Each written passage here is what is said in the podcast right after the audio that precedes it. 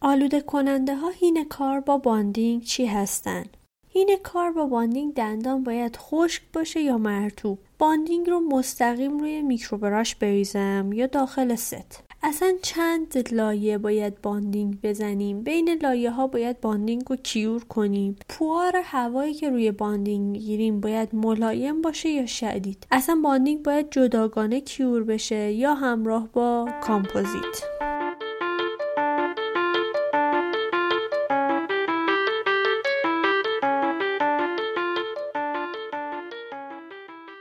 سلام. من کیانا شکفته هستم و این شانزدهمین اپیزود از پادکست مارتنزید و آخرین اپیزود از فصل اول پادکست هست که در آبان ماه 99 ضبط شده. پادکست مارتنزید جاییه که هر ماه یکی از مواد دندون پزشکی رو انتخاب می‌کنم و در موردش اطلاعات کامل و ترجیحاً بالینی میدم تا فارغ از اینکه چقدر در موردش اطلاعات داشتین بتونین بهتر ماده دلخواهتون رو انتخاب کنین و با اون کار کنین تا در نهایت هر کدوم از ما بتونیم دندان پزشک بهتری باشیم؟ تو این اپیزود هم مثل اپیزود قبل قرار یه جور جمعبندی انجام بدیم اما برای نحوه کار با bonding. از اونجایی که مثل اپیزود قبل تو مقالات خیلی راجبش اطلاعات پیدا نمی‌شد رفرنس این اپیزود هم بیشتر بروشور مواد اطلاعات شخصی خودم از فرمولاسیون و کار با bonding ها و همینطور نظر کلینیکی چند نفر از اساتید مواد دندانی و ترمیمی هست که باهاشون در این مورد مشورت کردم.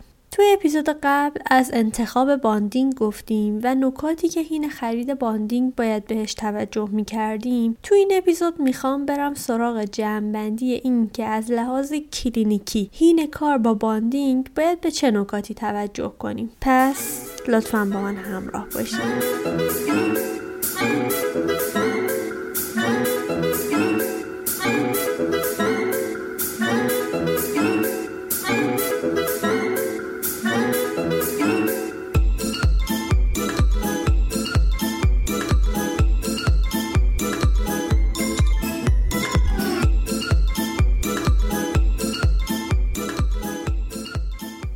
همه قبل از کار باید به چند تا اصل کلی توجه کنیم. فقط محض یادآوری. اول از همه این که اگر مینایی برای etch شدن و تامین گیر توی حفرمون وجود نداره تو طراحی حفرهامون سعی کنیم گیر مکانیکی ایجاد کنیم. اگر حفرمون عمیقه استفاده از liner فراموش نشه. ایزولاسیون خوب اصل اول و واجب درمانهای adhesive هست. سطحمون باید حتما تمیز باشه. آلودگی یا عامل ممانعت کننده ای از پلیمریزاسیون اونجا وجود نداشته باشه. بنابراین این چند تا اصل کلی رو باید در نظر داشته باشیم. همینجا که بحثش رو گفتم این نکته رو بگم که در مورد کاربرد بالینی adhesive ها یه نکته ای که پیش از کار و حین اهمیت داره آلوده کننده های contaminant ها هستن. من این کانتامیننت ها رو برای پروسه bonding 4 5 دسته کردم. دسته اول مواد سفید کننده و مواد bleaching ما هستند که رادیکال های آزاد باقی مونده بعد از bleaching استحکام bond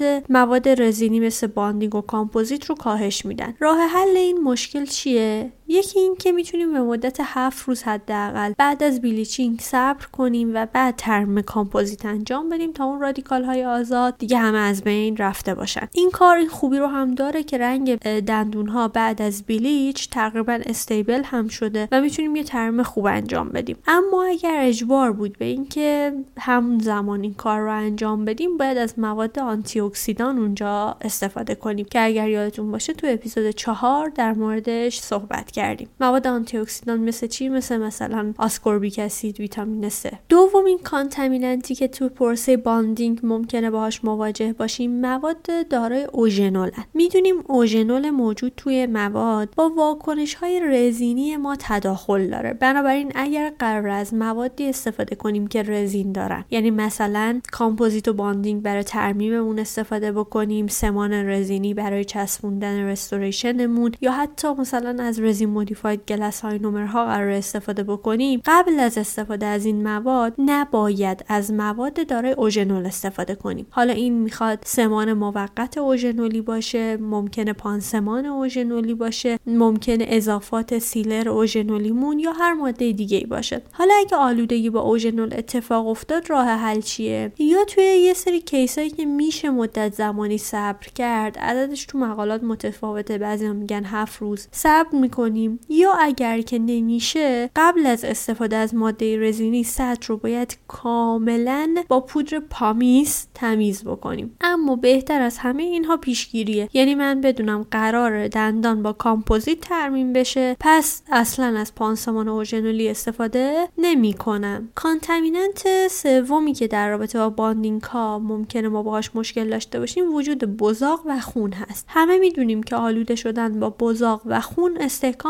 bond مون رو کاهش میده. که خون هم حالا تاثیر منفیش میشه گفت بیشتر هست نسبت به بزاق. بنابراین این آلودگی باید پاک بشه. پاک کردن این آلودگی عمدتا با شستشوی فراوان مثل مثلا شستشو با آب برای حدود ده ثانیه یا حتی بیشتر توصیه میشه. یا نهایتا اگر خیلی زیاد بود استفاده از اسید فسفوریک حدود چند ثانیه توصیه میشه برای اینکه این آلودگی ها پاک بشه. دسته چهارم از contaminant ها مواد hemostatic ن. مثلا مثل موادی که ما برای بند آوردن خون لثه استفاده می‌کنیم که حالا یا دارای ferric sulfate ن aluminum chloride و اینجور موادن. اگه اینا تو محیط وجود داشته باشن استحکام bond bonding رو کاهش میدن. مجددا باید آلودگی پاک بشه یا با شستشوی فراوان مثلا حدود 10 15 ثانیه با آب یا حتی بهترش اینه که استفاده از اسید فسفوریک برای چند ثانیه به خصوص تو انواعی که ferric sulfate دارن. Bye. contaminant بعدی هم که میشه در نظر گرفت دهانشویه ها یا مواد ضد حساسیتی هن که برای زیر ترمیم کامپوزیتی طراحی نشدن. اینا داخلشون یه سری موادی مثل سورفکتانت و اینا داره که بعد از استفاده باید حتما کاملا شسته بشن خشک بشن و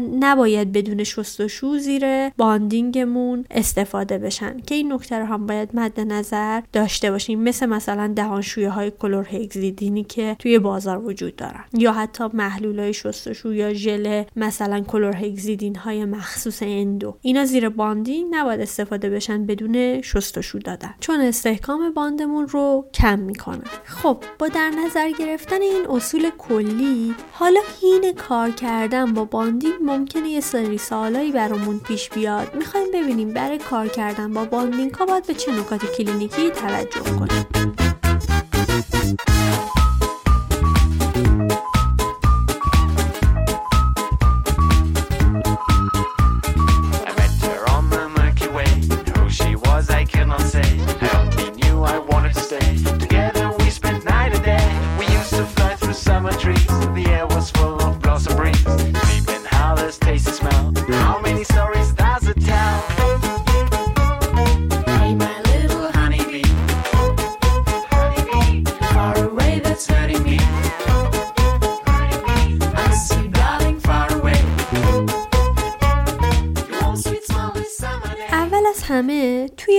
با bonding باید تکلیف استراتژی etching مون رو مشخص بکنیم. آیا bonding مون total etch ه باید مینا و عاج هر دو etch بشن self etch ه قرار آیا مینا selective etch بشه یا نه؟ اگر universal هست آیا با همه استراتژی های etching سازگاره یا نه؟ این تکلیف این مورد باید مشخص بشه. قبلا مفصل در مورد همه اینا توضیح دادم. فقط چون داریم جمع‌بندی می‌کنیم مختصرا تیتروار میگم. در مورد استراتژی استراتژی etch یا total etch معمولا الان دیگه مینا و عاج با هم etch میشن. حدود 15 ثانیه. عاج نرمال بیش از 15 ثانیه نباید etch بشه. اگر عاجمون sclerotic ه یا مینا بافت معدنی بالاتری داره میشه این زمان رو بیشتر هم کرد که بسته به case های مختلف می‌تونه متفاوت باشه. اما نرمال اینه که هر دو نهایتا تا 15 ثانیه. در مورد استراتژی self etch تبعیت از دستور کارخونه خیلی اهمیت داره. تو bonding های مختلف ممکنه توصیه های مختلفی شده باشه. مثلا شرکت سازنده ممکنه توصیه کرده باشه scrubbing اونجا انجام بشه یا ممکنه توصیه کرده باشه فقط صبر بکنیم. در رابطه با مثلا بعضی از bonding های ultra mild و mild که ضعیف دارن scrubbing می‌تونه کمک کننده باشه اما تو بعضی از bonding هایی که خورد اسیدی ترن اما حلالای فراری مثل استون دارن خیلی وقتا توصیه میشه فقط صبر بکنین. بنابراین این نظر توصیه کارخونه رو بهتره که رعایت کنیم. در مورد استراتژی selective etching هم در مورد bonding های self-etch ultra mild یا بعضی از mild ها خب خیلی کمک کننده است. اما مهمه که بتونیم تشخیص بدیم که دقیقا کجا مینا داریم و از اون مهمتر اسیدی هست که استفاده می‌کنیم که تو اپیزود اسیدها مفصل ازش صحبت می‌کنیم. که اسیدمون باید چه ویژگی داشته باشه که بتونیم ازش تو استراتژی selective etching استفاده کنیم. بعد از اینکه استراتژی etching مون مشخص شد سوال بعدی که خیلی وقتا پیش میاد اینه که سطح دندان باید خشک باشه یا مرتوب اکثر bonding های امروزی جز حالا unfilled resin ها که تو اپیزود ده در موردشون صحبت کردیم جز دسته dentin bonding ها یا همون bonding های عاجی هستن دیگه که اینها به سطح یک کمی مرتوب بهتر از سطوحی که کاملا خشک باشن یا کاملا مرتوب باشن bond میشن. بنابراین چه از adhesive های total-etch استفاده می‌کنید چه self-etch ها سطح دندان بهتر مقدار خیلی کمی رطوبت داشته باشه. چون adhesive های امروزی روی سطوحی که یه ذره مرتوبن بهتر قرار می‌گیرن و اون رو تر می‌کنن به عبارتی. اما به این معنی نیستش که رطوبت باید با چشم دیده بشه. فقط در حدی که یک کمی براق باشه. حالا می‌خواین رطوبت اضافه رو با پنبه بگیرید یا بار ملایم بگیرید یا هر چیز دیگه یا هر روش دیگه که عادت دارید برای خوش کردن آج. منتها حواسمون باشه که نه اووردرای کنیم و نه اووروت کار کنیم. نکات اچینگ رو گفتیم رطوبت سطح دندان رو هم گفتیم. حالا می‌خوایم از باندینگمون استفاده کنیم.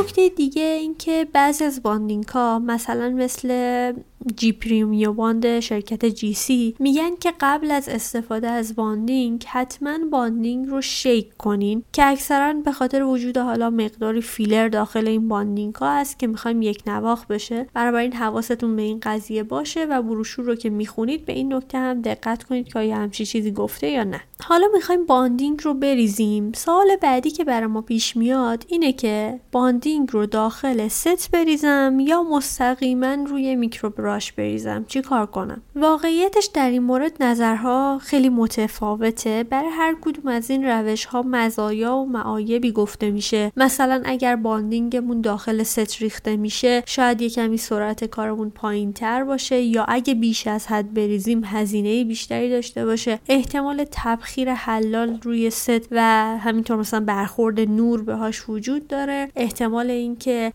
به خصوص تو bonding هایی که دیگه خیلی اسیدی باشن bond مون با اون سینی پلاستیکی حالا بخواد واکنش بده ممکنه وجود داشته باشه. احتمال آلودگی با گرد و غبار و اینها وجود داره. اما اینا همه تا حدودی قابل پیشگیری هن. یعنی اولا که ما بیش از نیازمون bond رو نباید بریزیم به nurse مون باید بگیم همون لحظه ای که به bonding نیاز داریم bonding مون رو بریزه تا نگران تبخیر حلال نباشیم نگران برخورد نور یا گرد و غبار یا واکنش با سینی و اینجور چیزا نباشیم نه اینکه bond رو زودتر بریزن و برن دنبال مثلا جواب دادن به بقیه مریض ها و کارهای دیگه داخل بعضی از set ای bonding هم حالا قبلا یه سری ظروف درداری بود که هم جنسشون نسبت به این سینیای پلاستیکی مقاوم تر بود به اسید و هم اینکه در داشت می‌شد bonding رو داخل اونا بریزیم که از تبخیر حلال و برخورد نور و گرد و غبار و اینا محافظت بشه. اگر از اون ظروف هم از قبل داشته باشید که خب چه بهتر؟ یا اگر الان جایی پیدا می‌کنید؟ اگر هم جایی رو می‌شناسید که از این ظروف داره ممنون میشم به من اطلاع بدین. اما حالا اگه bonding رو مستقیما روی microbrush بریزیم چی؟ خب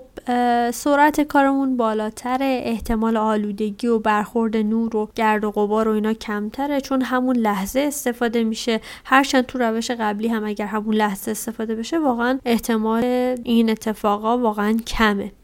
یه مشکلی که اگر bonding رو مستقیما رو microbrush بریزیم داره اینه که اگر ویسکوزیته bond مون کم باشه کنترل این bonding خیلی سخته و به جای اینکه صرفه‌جویی بشه توی bonding باعث میشه که میزان بیشتری هم از bonding استفاده بشه. اگر که ما چند لایه نیاز داشته باشیم bond رو بزنیم رعایت کنترل عفونتش تا حدودی مشکل تره اما از همه اینها مهمتر زمانی که بیش از یه قطره bonding نیاز داریم که خب خیلی وقتها اینجوریه. در این صورت برای هر یه قطره bonding ما باید یه بار در بطری اصلی bonding رو باز کنیم. اگه یادتون باشه توی اینستاگرام چند وقت پیش یه ویدیو از سرعت تبخیر bonding روی ترازو گذاشتم. حالا اگر پیداش کنم مجددا می‌ذارم. هر بار باز شدن در بطری bonding باعث میشه که یه مقداری از حلال bonding مون تبخیر بشه. که حالا تو bonding های مختلف البته متفاوته. و با نقشی که ما از حلال می‌دونیم این اتفاق اصلا خوب نیستش. به هر حال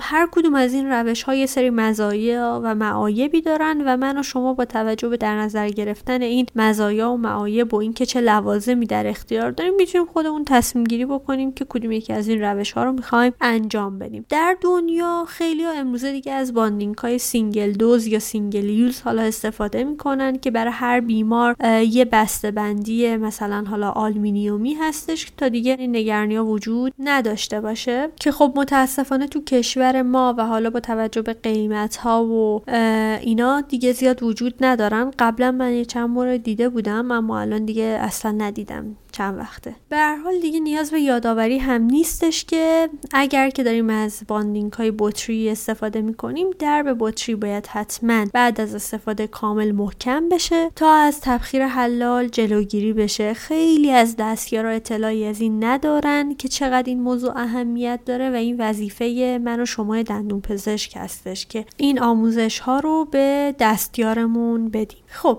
پس تا اینجا نکات etching رو گفتیم رطوبت سطح دندان رو گفتیم نحوه استفاده از bonding رو گفتیم سوال بعدی که خیلی وقتا پیش میاد اینه که اصلا من چند لایه باندینگ باید بزنم.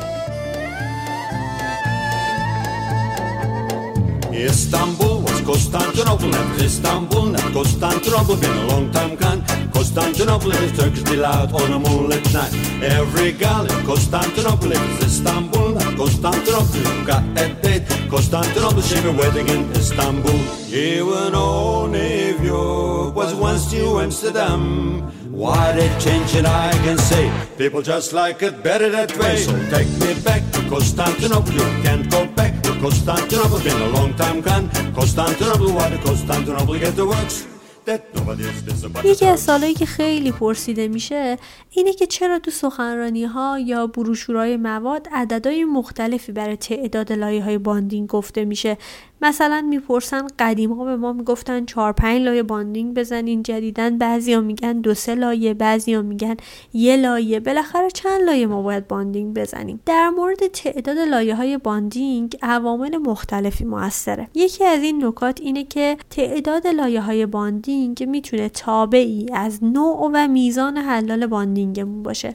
اگر یادتون باشه چند وقت پیش توی page اینستا و کانال تلگرام یه ویدیو از سرعت تبخیر حلال آب الکل و استون گذاشتم که اونجا کاملا مشخص بود سرعت تبخیر استون بیشتر بود از الکل و بیشتر بود از آب. و همینطور اگه یادتون باشه تو اپیزود دوازده و یازده پادکست صحبت کردیم که حلال نقشش جابجایی مولکول ها و رسوندنش به عمق بود. حالا اگر حلال bonding مون سریع تبخیر میشه اجازه نفوذ کافی مولکول primer رو نمیده. بنابراین باید تعداد لایه های بیشتری استفاده بشه تا از نفوذ مولکول primer مون اطمینان پیدا کنیم. عامل بعدی که روی تعداد لایه ها اثر می‌ذاره اینه که bond ما قراره چند تا کار رو همزمان انجام بده. هرچی bond مون نقش های بیشتری داشته باشه تعداد لایه ها هم احتمالا بیشتر میشه. مثلا bond نسل 4 یه bottle داره که prime می‌کنه یه bottle داره که رزینه. اما bond نسل 5 که primer و رزین رو داخلش با هم داره باید این یه بطری حداقل تو دو تا لایه استفاده بشه. لایه اول بیشتر با نقش primer و لایه دوم بیشتر با نقش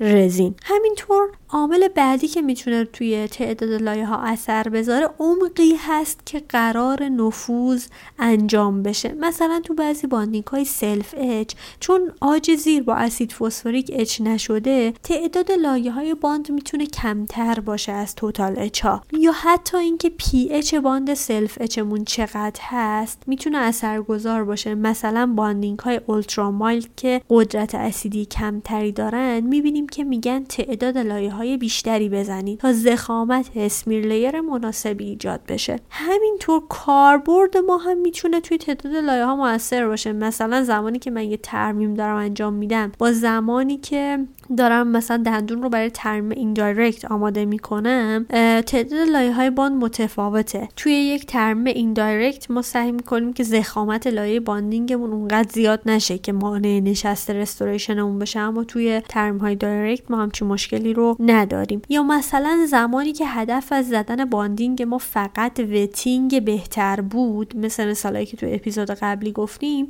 دیگه نیاز نیست چند لایه bonding زده بشه. و حالا مثالای زیاد دیگه ای که وجود داره. پس پشت حداقل تعداد لایه هایی که توی instruction for use هر bonding ی گفته میشه دلیل هست. حتما توجه کنید که وقتی داخل بروشور خودش گفته حداقل دو لایه bond منو بزنین لطفا از اون تعداد دیگه کمتر نزنید. به علاوه از لحاظ بالینی میگن تا زمانی که روی سطحمون یک سطح پایدار و براق به وجود بیاد. یعنی یه جورایی میشه گفتیم براق بودن یعنی سطحمون دیگه کاملا اشباه شده. اون موقع زمانیه که دیگه تعداد لایه های باندینگی که روی سطح زدیم کافی هستش. بنابراین این همیشه معیار بالینیمون یه نکته دیگر رو هم همینجا بگم چون چند نفر پرسیده بودن که اگه حواسمون نبود و آجمون بیش از حد اچ شده بود باید چی کار کنیم؟ اول از همه که بهتره که پیشگیری کنیم که همچین اتفاقی نیفته. اما اگرم اتفاق افتاد شاید تنها کاری که از دستمون برمیاد اینه که حداقل لایه بیشتری از bonding مون استفاده کنیم تا اطمینان حاصل کنیم که نفوذمون توی اون عمق بهتر انجام شده. تا اون مشکلات حساسیت بعد از درمان و اینها رو کمتر داشته باشیم. خب پس تا اینجا ما نکات etching رو گفتیم رطوبت سطح دندان رو گفتیم نحوه استفاده از bonding رو گفتیم تعداد لایه ها رو هم گفتیم. سوال بعدی که خیلی وقتا پرسیده میشه اینه که بین لایه های bonding پوار بگیرم یا نه؟ و اینکه آیا بین لایه های bonding bonding رو جداگانه cure می‌کنیم یا نه؟ وقتی ما بیش از یه لایه داریم از bonding استفاده می‌کنیم هر لایه که استفاده می‌کنیم با گرفتن پوار حلالش رو تبخیر می‌کنیم. اما cure ش نمی‌کنیم. تا لایه بعدی که می‌زنیم بتونه کامل نفوذ پیدا کنه و بعد از اینکه تعداد لایه هامون تکمیل شد نهایتا cure می‌کنیم. یه سوال دیگه که می‌پرسن اینه که برای تبخیر حلال bonding باید چی کار کنیم؟ چند ثانیه پوار بگیریم؟ پوار هوایی که می‌گیریم باید ملایم باشه یا شدید؟ Ping, réajuster son brushing.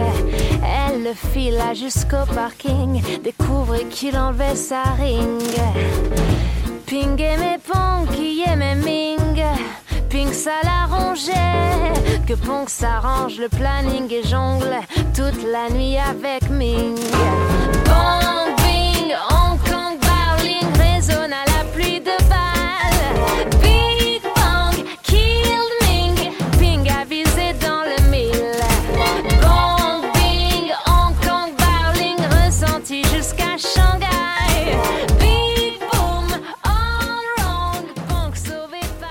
مشابه توضیحاتی که برای تعداد لایه های باندینگ گفتیم نوع و میزان حلال توی مدت زمان پوار گرفتن برای تبخیر حلال هم مهمه. هرچی که حلالمون زودتر تبخیر بشه پوار کمتری لازمه و برعکس هرچی حلالمون تبخیر آهسته تری داشته باشه باید مدت زمان بیشتری پوار بگیریم. چون که توضیح دادیم قبلا باقی موندن حلال اضافه داخل باندمون چه معایبی می‌تونه داشته باشه و این داستانا. پس برای مدت زمان پوار گرفتن هم مجددا معیارمون حداقل زمانیه که کارخونه توصیه کرده. اگر گفته حداقل ده ثانیه حداقل ده ثانیه رو پوار می‌گیریم. بیشتر باشه بهتره اما کمتر از این مقدار نباید باشه. مجدد معیار بالینی که برای این وجود داره اینه که با پوار گرفتن دیگه باید حرکتی توی bonding مون احساس نکنیم. این حرکت نکردن لایه bonding می‌تونه نشانه ای از تبخیر نسبتا کامل حلالمون باشه. بنابراین پس حداقل زمان توصیه شده کارخونه به علاوه اینکه حرکتی تو لایه bonding نبینیم نشون دهنده اینه که حلال اضافهمون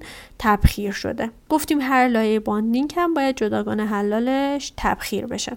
اما در مورد اینکه پوار ملایم باید گرفته بشه یا پوار شدید تو 99 درصد bonding ها پوار ملایم هوا گرفته میشه تا هم حلالمون تبخیر بشه هم اینکه ضخامت لایه bonding مون یکنواخت باقی بمونه. یعنی یه جوری نباشه که یه طرف ضخامت bonding مون کم بشه اون طرف دیگه بیشتر باشه. تنها استثنایی که طبق بروشور و مقالات bonding ها من دیدم گفته بودن که bonding های self-etch ی که حلال استونی دارن و همینطور HEMA-free ی هستن که مثال کلینیکیش میشه G-Premio Bond شرکت GC تو این زمانی که من دارم اپیزود ضبط می‌کنم تنها ماده ای هست که طبق بروشور خود ماده و هم طبق مقالات گفته شده که باید حداقل 5 ثانیه پوار شدید روی این bonding گرفته بشه. که حالا طبق مقاله پروفسور ون میربیک که اوایل سال 2020 منتشر شد گفته چون این bonding ها HEMA-free ین حلالشون باید سریع تبخیر بشه تا مونومرهای اسیدی از آب جدا بشن. همینطور موقع پلیمریزاسیون هم آب داخل رزین دیگه به دام نمیفته و دوام bond مون بهتر میشه. بنابراین در 99 درصد مواقع پوار ملایم هوا گرفته میشه مگر مثل مثلا G-Premio Bond که خودش توصیه به پوار هوایی شدید کرده باشه. پس تا اینجا نکات etching رو گفتیم رطوبت سطح دندان رو گفتیم تعداد لایه ها رو گفتیم رفتارمون با هر لایه رو گفتیم تبخیر حلال bonding رو گفتیم می‌رسیم به cure کردن bonding. آیا bonding باید جداگانه از کامپوزیت cure بشه یا نه؟ میشه همراه با کامپوزیت روی اون رو cure کرد. جوابش اینه که بله از اونجایی که bond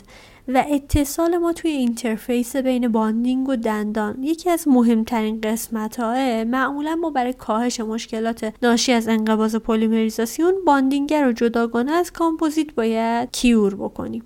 زمان light cure هم که طبق دستور کارخونه و حتی بهتر یه مقداری بیشتر از توصیه کارخونه انجام بشه. این تمام سوالاتی بود که به ذهن من می‌رسید که حین کار با bonding باید بهش توجه کرد. تا اینجا بیشتر در مورد نکات کلی bonding بود. چند تا نکته هم در مورد کاربرد bonding در restoration های غیر مستقیم بگیم. هنوز در مورد سمانا صحبتی تو پادکست نداشتیم اما برای اینکه پادکست کامل باشه و نکات مهم در مورد استفاده از bonding رو داشته باشه یه سری نکات رو میگیم اما توی اپیزود خودش قطعا مفصلتر صحبت خواهیم کرد. در مورد bond به نسج دندان در رابطه با restoration های تمام سرامیکی با توجه به نوع سمان رزینی که انتخاب می‌کنیم باید چک کنیم که bonding مون با سمان رزینیمون سازگار باشه. که تو اپیزود 13 مفصل از این ناسازگاری ها صحبت کردیم. در رابطه با veneer های سرامیکی باید دقت کنیم که در مورد veneer بر حسب ضخامتش رنگش نوع سمانی که انتخاب کردیم ممکنه بشه bonding و سمان رو همزمان با هم و از ورای veneer cure کرد. یا اینکه نه باید تو بعضی case های دیگه bonding مون جداگانه cure بشه و سمانمون جداگانه. به این نکته باید دقت کنیم. در رابطه با fiber post ها رسیدن نور به داخل کانال و cure شدن bonding خب خیلی سخته. بنابراین برای چسبوندن fiber post ها ما یا از های رزینی self-adhesive که نیاز به bonding سطح دندان ندارن استفاده می‌کنیم. یا اگر داریم از های دیگه استفاده می‌کنیم که نیاز به bonding دارن برای داخل کانال ترجیحا از bonding های dual cure استفاده می‌کنیم. در رابطه با مواد core build-up هم اگر از کامپوزیت های core build-up dual cure استفاده می‌کنیم. به نکاتی که تو اپیزود 13 در مورد ناسازگاری bonding های اسیدی و مواد dual cure گفته شده دقت می‌کنیم و با راه حلایی که حالا تو اون اپیزود گفته شد سعی می‌کنیم از وقوعش جلوگیری کنیم. در مورد استفاده از bonding ها به عنوان primer هم که دیگه مفصل تو اپیزود bonding های universal اپیزود قبلی صحبت کردم اینجا دیگه وقتتون رو نمی‌گیرم.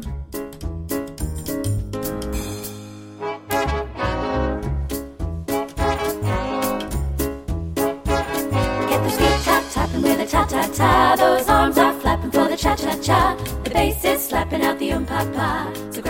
خب امیدوارم این پادکست ها به دردتون خورده باشه. یک کم یا شایدم خیلی بیشتر از یک کم. بس راجع به bonding ها از اون چیزی که من فکر می‌کردم مفصل تر شد. برای این هشت اپیزودی که در مورد bonding ها گفتیم تقریبا از 20 تا مقاله استفاده شده که فایل زیب شدهش رو می‌ذارم تو کانال تلگرام. همچنین از مطالب کتابای reference مواد دندانی و ترمیمی مثل کتاب پاورز و نورد فیلیپس کریگ سامیت art and science به عنوان reference استفاده شده که چون حجم این کتاب زیاد بود دیگه اونا رو تو کانال نمی‌ذارم. از اونجایی که از منتشر شدن اپیزود صفرم پادکست بیش از یک سال میگذره این پایانی برای فصل اول پادکست مارتنزیت هست. سعی می‌کنم فصل بعدی رو ماه آینده ترجیحاً شروع کنم. تو این مدت هم با هم توی اینستاگرام و تلگرام در ارتباط هستیم. برای موضوع اپیزودهای بعدی هم تو کانال تلگرام و هم توی اینستاگرام نظرسنجی می‌کنم. یادتون نره شرکت کنید و نظرتون رو در مورد موضوع اپیزودهای فصل بعدی به هم بگید.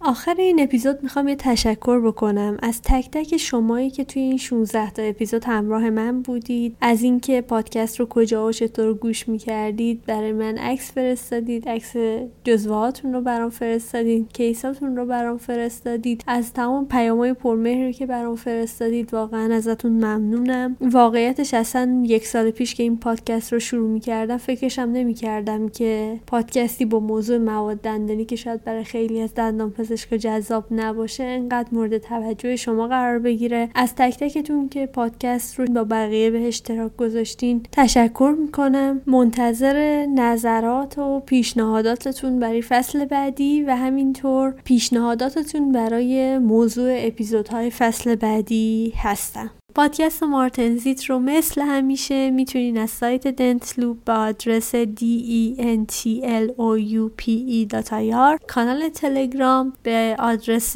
ات ساین مارتنزیت پادکست و اپلیکیشن های پادگیر مثل اپل پادکست، گوگل پادکست، اوورکست، کست باکس، پاکت کست و تمام اپلیکیشن های پادکست دیگه گوش بدین. کافیه مارتنزیت رو به شکلی که نوشته میشه یعنی M A R T E N S I T E search کنید و دکمه subscribe رو بزنید تا از اومدن اپیزود جدید مطلعتون کنه. شب و روزتون خوش تنتون سلامت دلتون شاد لبتون خندون جیبتون پر پول به امید روزهای کمی بهتر. Oh bella ciao, bella ciao, bella ciao, ciao, ciao. Una mattina mi son svegliato e ho trovato l'invaso. Oh partigiano, portami via.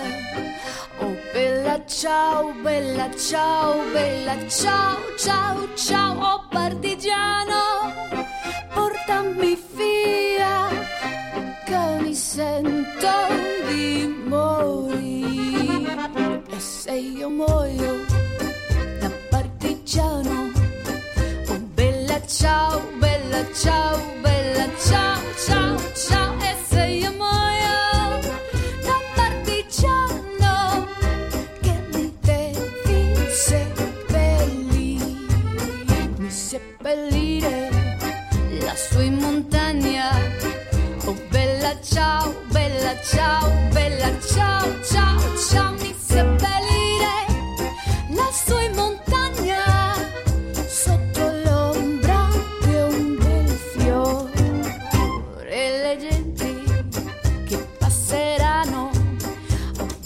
tchau.